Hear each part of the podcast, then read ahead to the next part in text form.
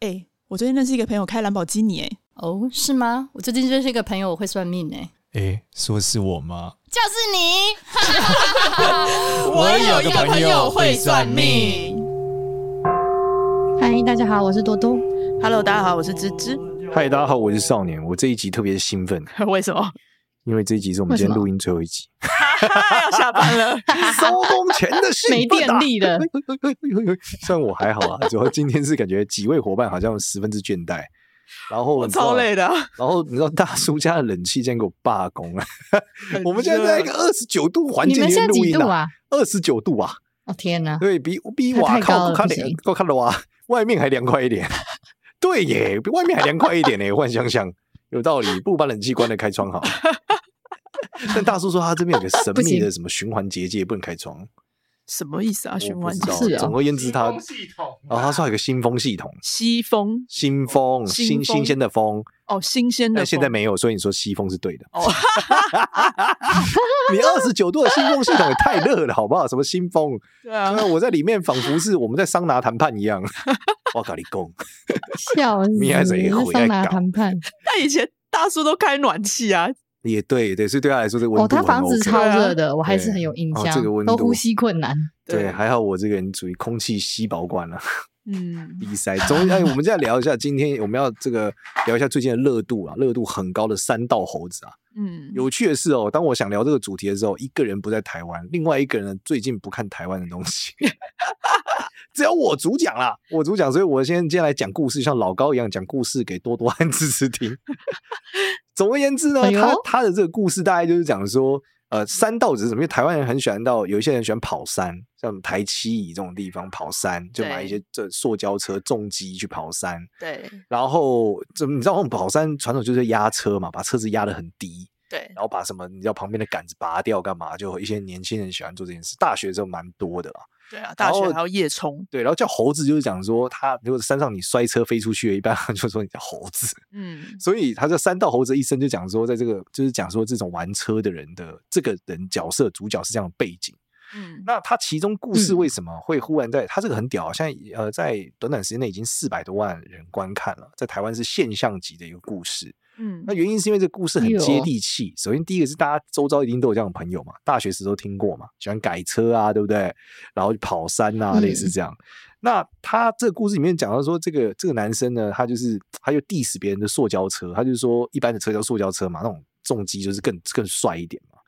那重机这件事情呢，他就觉得他们，他就想办法去借钱换成重机，你可以理解吗？就是他一个月他在一个类似全家的地方打工，不过在里面好像叫做 Fatima Mart 好像是这样。嗯、然后他就在你想想在全家打工一个月可能才两三万，但是他去买一台几十万的重机，然后买这重机，他中间有很多很很真实的过程，例如说他讨论什么东西不要用那么好啊，什么东西随便假装一下就好啊，因为他反正好看比较重要嘛。嗯，那这个是一个点，就是说他他反射台湾现在。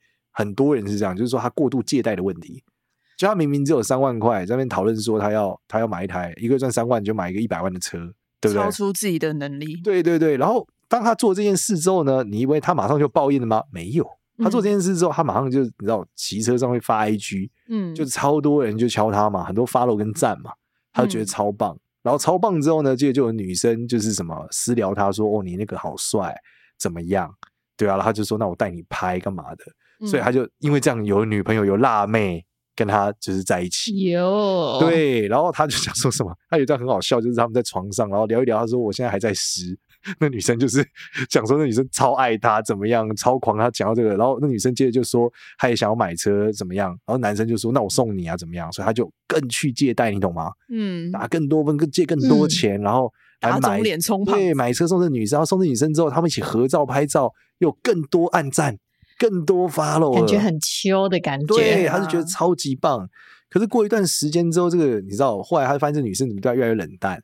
然后久了之后，发现这女就别人就说：“哎、欸，你女你女朋友好像跟那个谁都走很近，找到另一个 Sugar Daddy 啦。”对，就出现了一个老外，超小，一个一个穿全身这种赛车服的老外，然后说：“可以，我可以带你跑山，类似这样。” 然后他帅到不行。对，反正因为这个状态之后，他女朋友就跟人家跑了嘛，然后他就跟人家讲说：“你为什么都要跟别的男人怎么样？” 然后那女生说：“你很无聊，不理他。”结果那男生就因为这样，女朋友就跑掉了。嗯，然后他就觉得很贱啊，他就就是各种就是把他们对话截图，然后发到什么爆料公司或发到社团里面嘛，跑重击社团，想说让这女生社会死亡，就没想到底下所有男生都站在女生这边来。就是说啊，你自己对他说你自己是不意外啊，你只要送礼物啊，猴子不意外啊什么的，什么加酒不意外啊，类似这样，然后、就是、找不到温暖，对，找到温暖，他就觉得靠自己就爆哭，觉得自己超难过，就是钱人财两失嘛，什么都没有。然后那个女生还反击说什么，我也没跟你要啊，我就是讲我没有，你自己要给我的，好笑哎、欸。然后底下很多男生就留言说：“下次我给你啊，我陪你啊。”找辣妹在这个 男性群体里面，有没有讲说什么？还要是一个破马，就没想到在这里得到大家的赞虾。然后这个男的就更这个猴子就更惨了。然后这个猴子很惨，以后他就是就是去打工还钱，因为他借了很多钱嘛，所以他就打工要打好几份工来还债啊。然后还债过程中就越来越憔悴嘛。然后接着他也就是没有钱嘛，然后后来没想到全家遇到一个女生，那女生就是有点刺青，然后好像辍学翘课，啊没有辍学翘各种翘课干嘛的，然后他就这女生反正也觉得他 IG 什么拍照很好看什么的，所以就愿意跟他在一起。但这女生真心为他好，可是因为他之前被那个男女的玩弄过一次嘛，嗯，他现在就是各种觉得这女女生就是好像哎怎么你你怎么没回我，你人在哪？要各种疯狂监控他，嗯，对。然后这个女生只要一边跟别的男人讲话，她说：“哎，你干嘛跟他讲话？你是不是不知检点？类似这样。嗯”所以你看，开始各种这种，你知道，就是父权霸凌的一种过程，嗯、就讲说什么，就通通过诋毁别人啦，然后来证明自己嘛。所以就各种数落这个女生啊，疑心病又很重啊。然后这女生去打工接外拍啊，她就说：“你跟我外拍是不是想给别人看或干嘛的？” 你知道这种很传统，听起来就是那种感情出问题的一种。规则的结构，嗯，然后结果就最后就分手了嘛，也保证女的就是不要理你嘛，然后就分手了，然后男生又回到一个人嘛，然后回到一个人之后，他一样嘛，因为他觉得他就之前借了很多钱，对不对？所以他就要打工各种工，他又想要更靠这种金钱的方式，各种证明自己。然后是车子如果坏了，他又修不起，所以就换那些烂东西干嘛的。然后旁边的朋友可能跟他讲说，哎，那个之前借他钱的朋友就跟他讲说，哎，那你你就是这个他最近出事，要不要去看看他？他说我很忙。所以他借他钱的朋友，他也是你知道真心换绝情嘛，所以他就各种越来越惨，也没有朋友了，没有女朋友，什么都没有了。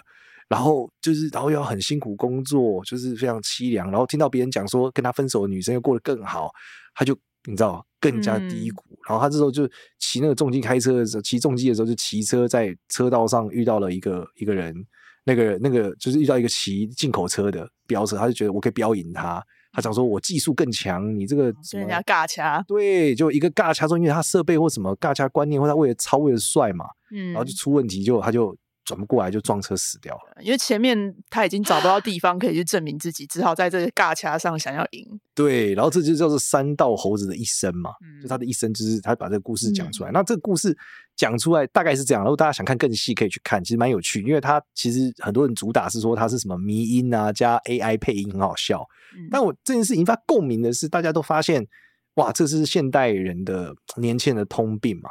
第一个过度借贷嘛，嗯、对不对？然后低薪，可是却借一个超贵的东西，然后从中得到了社群媒体的甜头，然后就栽进去，就栽进去之后，忽然跟一个妹子在一起，没想到妹子就想要更好的，就这把你当跳板嘛。嗯、然后接着你想要找人讨拍，还被霸凌，或是没有得讨拍成功，然后有了一个心理阴影之后，在爱情上或人生上就越过越糟嘛，恶性循环，对吗？然后已经借银行借不到，就开始跟朋友借，跟朋友借。最后你又压力更大更痛苦，然后朋友出事你也帮不了也还不了，然后就什么都没了。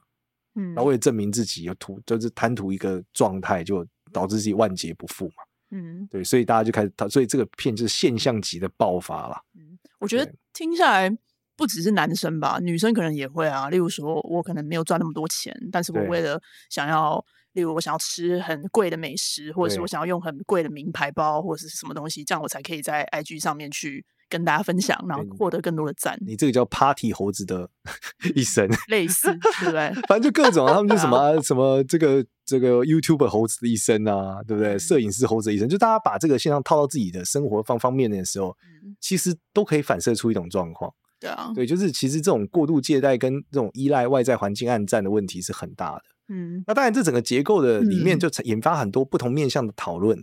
例如有人就是说啊，就是八九不意外嘛，所以讨论对八九的讨厌嘛，或者对于这种重，有的人不喜欢重机在那边不喜欢改车的人啊，就是改什么排气管叭叭叭很大声，嗯，对吧？然后看到这个也觉得哇，这个有人是觉得啊，都是很常见啊，就这样应该的嘛。那有人是觉得哇，原来会有这样的人，然后也有很好有趣的是，有的人是他们的男朋友曾经就是这样的，就比如说他们男朋友情勒他，类似这样，因为前面的创伤，然后各种情勒他，嗯，控制狂，所以很有共鸣，所以这就是他因为。太真实了，所以大家的生活中就是共鸣到不可思议。好，那这个结构里面，我有几个感想，我想要今天分享给大家。我觉得从不管从算命的角度，或者说从我个人的角度，我觉得第一个点是，我觉得人要反脆弱。就我最近在写一本啊，写写我新的书嘛，里面可能会写到一个环节，就跟反脆弱有关。就是说我们在命盘上哦，人都有好运坏运啊，绝对的，每个人都好运坏运，你一定就是有好有坏。可是问题是，你在坏的时候，你要让它可以控制。嗯，那个坏坏到一个极致的时候，你可能你可能很难回来，对吧？因为好运跟坏运其实是上上下下，但是你坏运，如果你今天没有做好所谓的风险控管，你很可能就一坏就崩盘了。就像这个人，他的坏运可能就是直接终结他的生命，嗯，对吧？那或者说他起点的时候为什么走到这一步？其实从前面来看，他因为他做了这个过度借贷，他的坏运，对，他过度借贷的时候，他交女朋友做到好运的时候嘛，他女朋友偷吃就开始坏运了嘛，所以这是个坏运的事件嘛。所以，我我我们觉得人生中一定在现在的社会中，你很时代很快，任何事情都变得很快，你很容易遇到黑天鹅，就是你以为千万绝对不会发生，嗯、绝对不可能，绝对不可能就发生了，嗯，对吧？那如果说疫情可能是这种黑天鹅，对吧？你如果早在疫情之前，你跟大家讲说，哦，哎，这个我呃，除我的生意会倒啊，除非人类不不旅行、不飞行，飞机都不能飞了，那才有可能会倒。啊，真的发生了，对对，所以我我觉得反脆弱就变得很重要。什么叫反脆弱？其实就是你做每一件事都要风险，就是报酬，应该说风险不能无限大，报酬有限，风险无限大是不行的。嗯，对。那什么样这种东西就是风险无限大，报酬很？例如说这个劈腿外遇，就风险无限大嘛，报酬很有限嘛，你的快乐是很有限的，你的风险很大。你如果离婚的时候，你会家破人亡，类似这样。那当然，像他在这个上面违反交通规则和骑这个也是一样嘛。他照这个转弯，他过不去，他就会撞到，就死定了。那千万不要这样做。你你赢的那瞬快快感很很快就过去了，但是你你出问题的时候，那个风险是无限大的。嗯，那我觉得这件事放在投资或者人身上很多事都是一样的，千万不要去干那个。像投资也是一样嘛，有很多当初区块链好的时候，有些朋友就 all in 区块链嘛。我说你这个风险无限大，欸，对啊，你报酬就算能十倍，你的风险现在是无限的，不是十倍哦。嗯，所以当人遇到一个巨大的好处的时候，都是有可能会。忽视它的风险，可是其实这真的是非常脆弱的表现。因此，就是在这个剧情里面，我彻底看到了他就是没有反脆弱的过程。他每一发都是为了让自己获得一个快乐，可是风险放到超级大。嗯，对吧？我们看到过度借贷就是一个方法嘛，然后送这个女生各种东西，大家在超出她的金钱范围也是一样嘛，对啊？所以这都我觉得都不是正确的一个做法。所以这第一个，我就觉得。呃，从这个三道猴的故事里面看到，我认为普遍的人，大部分的人没有反脆弱的观念。我觉得这是一个，就是你你会潜在一个心态，就像赌场，他就是会故意让进来的人呢，先赢几局，先赢几把，先小赢，对，先让你小赢，让你小赚，然后你觉得说，哎，我今天好像在运上哦，或者是我好像很会赌博，然后就最后你就直接被血洗。嗯，对啊。他就是靠着人，他就是他就是抓住你这个人会有这样的一个人性啊，对对啊，那脆弱那个点，嗯，对，基本上我我觉得这个关键就是你得去很有意识的看着看着你自己的每一个选择，真的是这样，对。对，因为你人性就像刚刚芝芝讲，你人性一上来，你其实基本是失控的，对啊，对你你没有办法，所以你必须很冷静，对，相对在每一个决策的时候都要养成这个习惯。对，就是需要反脆弱，这个超级重要。我最近也非常有感一件事情，是我朋友的事情。就我我真的觉得，在做任何重要的事情，或者是决定，或者甚至与人交谈的时候，有时候你在真的在情绪上的时候，我觉得真的先不要做任何的事情。你要想办法让自己冷静下来，安定下来，你再去想你的下一步应该怎么做。像我有个朋友，他就是他是。他是跟他的员工就是起了，就是在他他请这个员工离开，然后但是最后就会发生一些不好的事情。但他就是为了要争一口气，他要为了跟这个员工证明说，我请你离开是对的，而且我甚至不需要赔偿你或什么，因为你就是达不到我工作上对你的预期跟要求。嗯，然后但是员工就会夹着法律上的一些条款说，哦，你应该要给我什么通知期，或者是你要给我一些什么补偿或怎么样怎么样。但是他就是为了要争这口气，然后反而去让他做出了一堆。呃，就是在情绪上的一些失控的行为，不应该要做这件事情。你根本其实不需要花这个时间在这个这这件事情上面。然后他做了这个事情以后，然后后面就是反而影响到，就是这个员工可能他的情绪也被你再更燃起来，然后再去做更多更失控的事情。对对，那就是这是恶性循环嘛？对啊，对我我觉得我们之前就讨论过嘛，凡事都要进到良性循环，你在恶性循环里面一定会爆掉。对对，然后我我们再回到恶性循环逻辑一样，就是你你好不容易进到正性循正向循环时，你一定要保护住这正向循环。真的，所以反脆弱的关键就是这样，因为你如果把把 all in，终于把你输干。嗯，对，其实是很简单的逻辑，只是大部分人是难以坚持，所以我觉得要用用心去想这件事。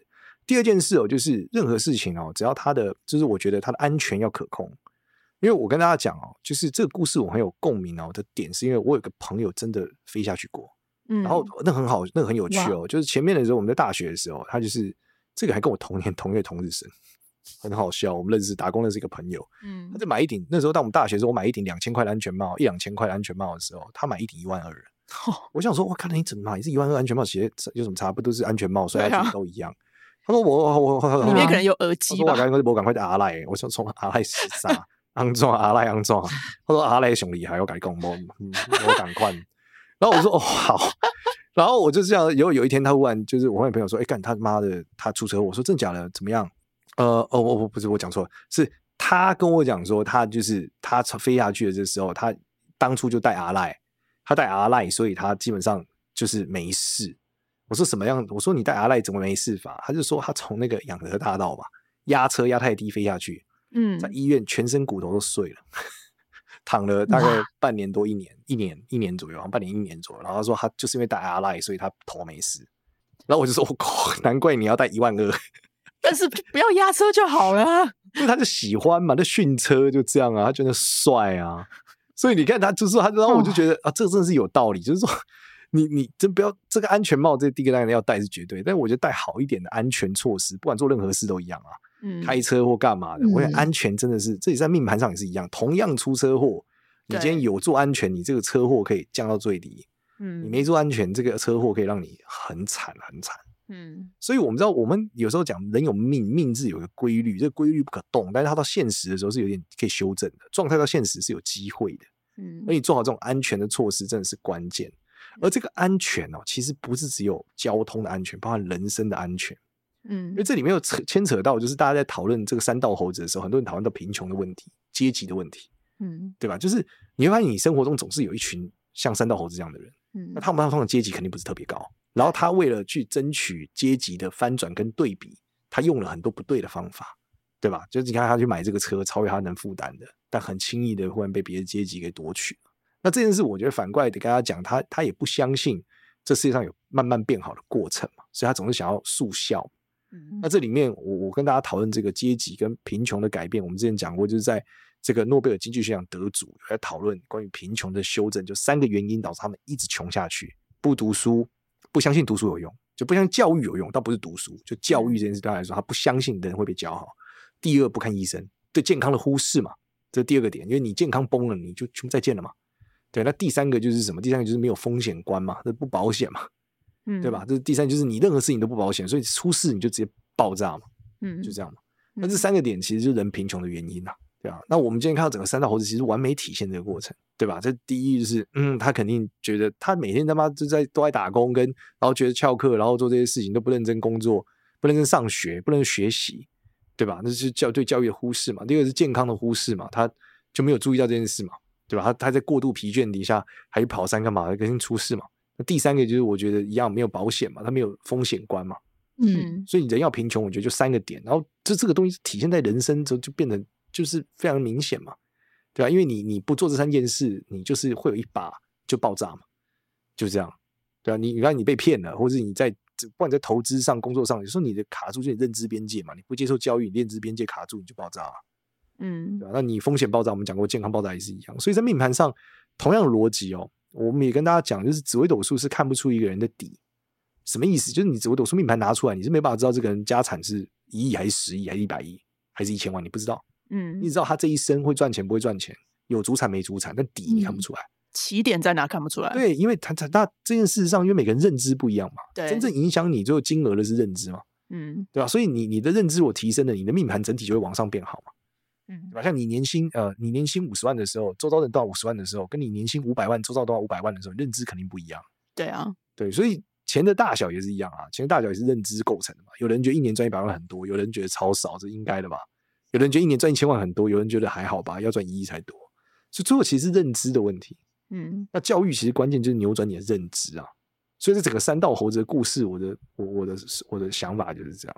嗯，我是觉得对啊，不只是男性啊，就是我讲的，就是他其实这个东西可以套用在各个不论是男性、女性，然后每一个不能不同的职业、不同的这个情况下，对，都是很值得去去思考。对，我觉得对这种风险的控管，嗯，还有对于这种我们所以以前讲爱慕虚荣嘛，对，那现在的爱慕虚荣都是在社群媒体上，对 IG 化了。对，我觉得建立在社社群媒体上的爱慕虚荣真的很惊人。我之前看了一个大陆的新闻，其实层出不穷类似的事情，就是呃，不管是男生还是女生，他为了要打赏那个直播的呃男主播或是女主播，然后他们为了要抢就是首衣，然后砸了贷款砸了很多钱，然后最后搞到家破人亡的，我就觉得。天哪，这到底是什么样子的状况？你打赏一个你不认识的人，只为了你在榜一的时候得到那种快乐跟虚荣感。因为当人他们在榜一的时候，大家就会为他们感到欢呼。然后听说达达到那个那个直播间的榜一的时候，还有机会享有一些其他的特权。就觉得，哇，这就是这些很很虚无缥缈的东西，居然可以带 给一般的平民这么大的虚荣感。但是背后带来的虚荣感，被它产生的那个。呃，成本跟最后导致有些人真的是家破人亡，有些人还为了杀妻嫁娶保险，只为了要投更多钱给他的心爱的主播。我就觉得这一切为什么 social media 变得这么好像变得是一个双面刃？我觉得有些时候是可能，例如说他在他的日常生活中，不论是工作或者是感情，他可能没有达到一个他想要的状态或是成就，那他反而就是转向这种虚拟的世界里面去达到。就是可以被别人赞美啊，被别人去推崇啊，这样子。那就其实每个人他应该都会想要在某某种地方，然后有一些自己的一些突破啊，或一些发展，被别人肯定啊。我觉得，而且我觉得互联网的网络的本质打破了一种圈层嘛。嗯，以前你根本不会碰到这样的人，嗯、不会碰到这样的事。嗯，也就是说，你一年赚一百万的人跟一年赚一千万的人是不会在同一个场景里面出现。嗯，可是你今天你、嗯、你出现了，你就想要拼。因为你想赢嘛，对，那时候你就会做出超多超出自己范围的状态，对。那这个时候，我觉得以某种程度来说，是网络带来的好处，也是一种可怕吧。嗯，对，就是让所有东西都可以快速接触的时候，嗯、其实很多东西，如果价值观没有重建，你其实会出很多问题。嗯。我觉得在网络的世界的前面，每个人都是平等的，所以大家觉得自己是平等的时候，但是不外乎在现实世界当中，其实你都是不平等的。但我很多人为了要创造，哎，我的能力还比你更好的时候，就往往忽略了，嗯，他在现实生活自身可以做到的事情，但是在虚拟世界当中，他搞不好他觉得自己是王。所以在这个点，除了我们刚刚讨论，就是关于呃对人生的检讨了。其实我反过来，我那时候在我 FB 上发了一个文。嗯，我发了这个文之后，没想到得我朋友一个奇妙的赞赏，超好笑。怎么样？就我第一眼的感触，倒不是这个故事多让我人生有感触，毕竟我算命人生看得更很多嘛。对，每天每天我看到人来来去去、上上下下，创业也是，我其实看了非常多。很多时候真实人生往往比故事更加精彩。那但是我看到的是什么？就是说，呃，因为我很喜欢看漫画嘛，日本有漫画非常有名，叫《一拳超人》，它里面作者叫 The One。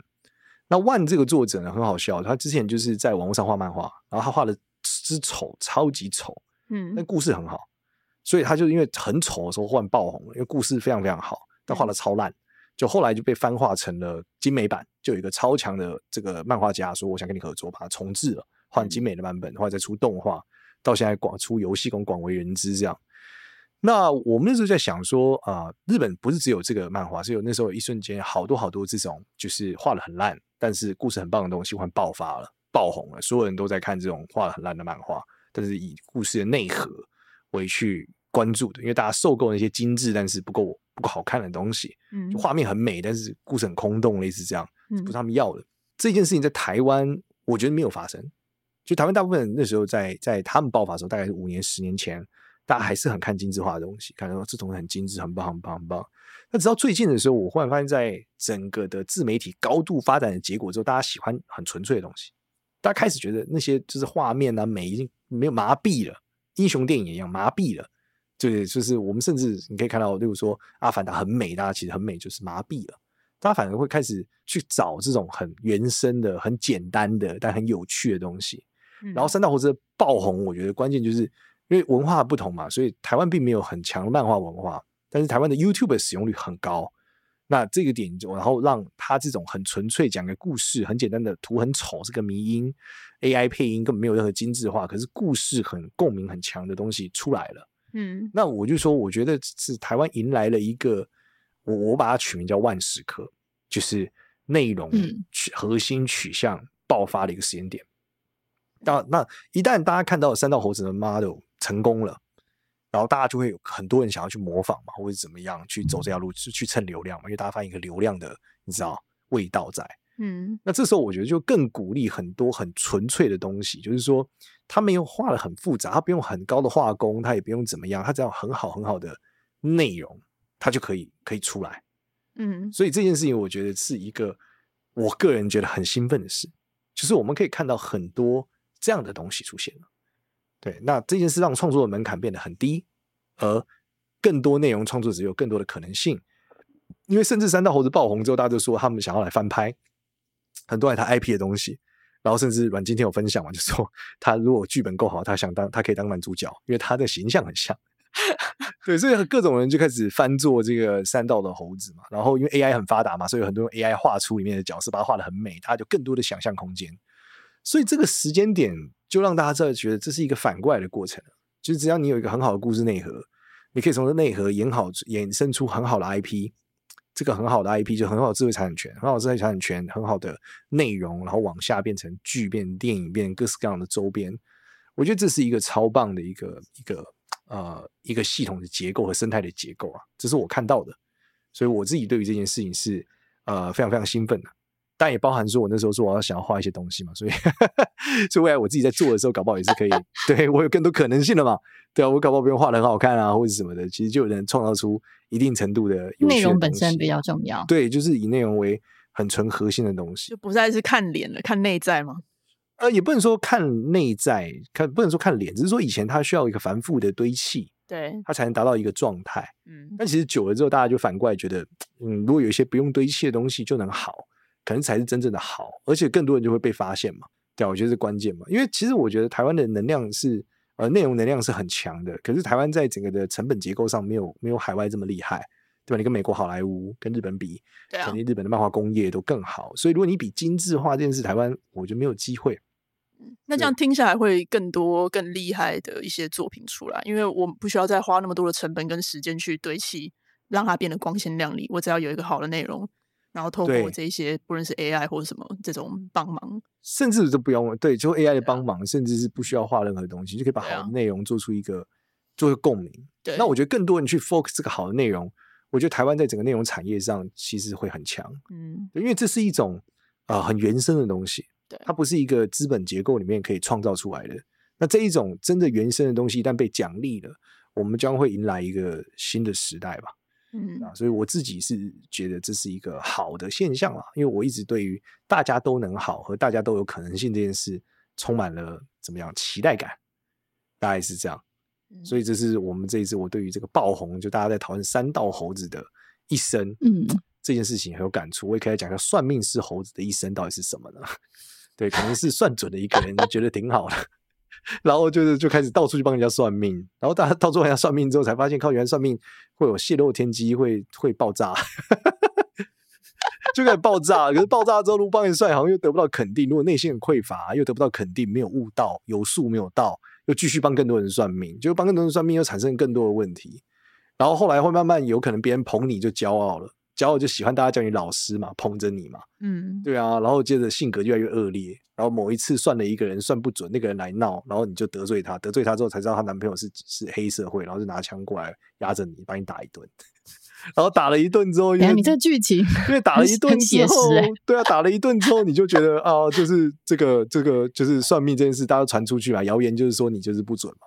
然后因为姚明说你不准，你又想要更更加证明自己准嘛，所以你就更逞强嘛，做一些事情就会更逞强。然后你想要赚更多的钱，然后你可能有的人就开始用骗的嘛，对啊，那用骗了之后就不归路嘛，又骗了之后被发现就被警察抓进去，然后就就就爆炸。你要不要就是用 AI，然后加几个迷因图，然后就直接在你的 YouTube 频道上上这一个短片，就发一篇了吧？得罪一些前辈这样不好，太过写实了，干。对啊，我还是正能量，正能量，正向一点。对，我只是忽然想到算命猴子的一生。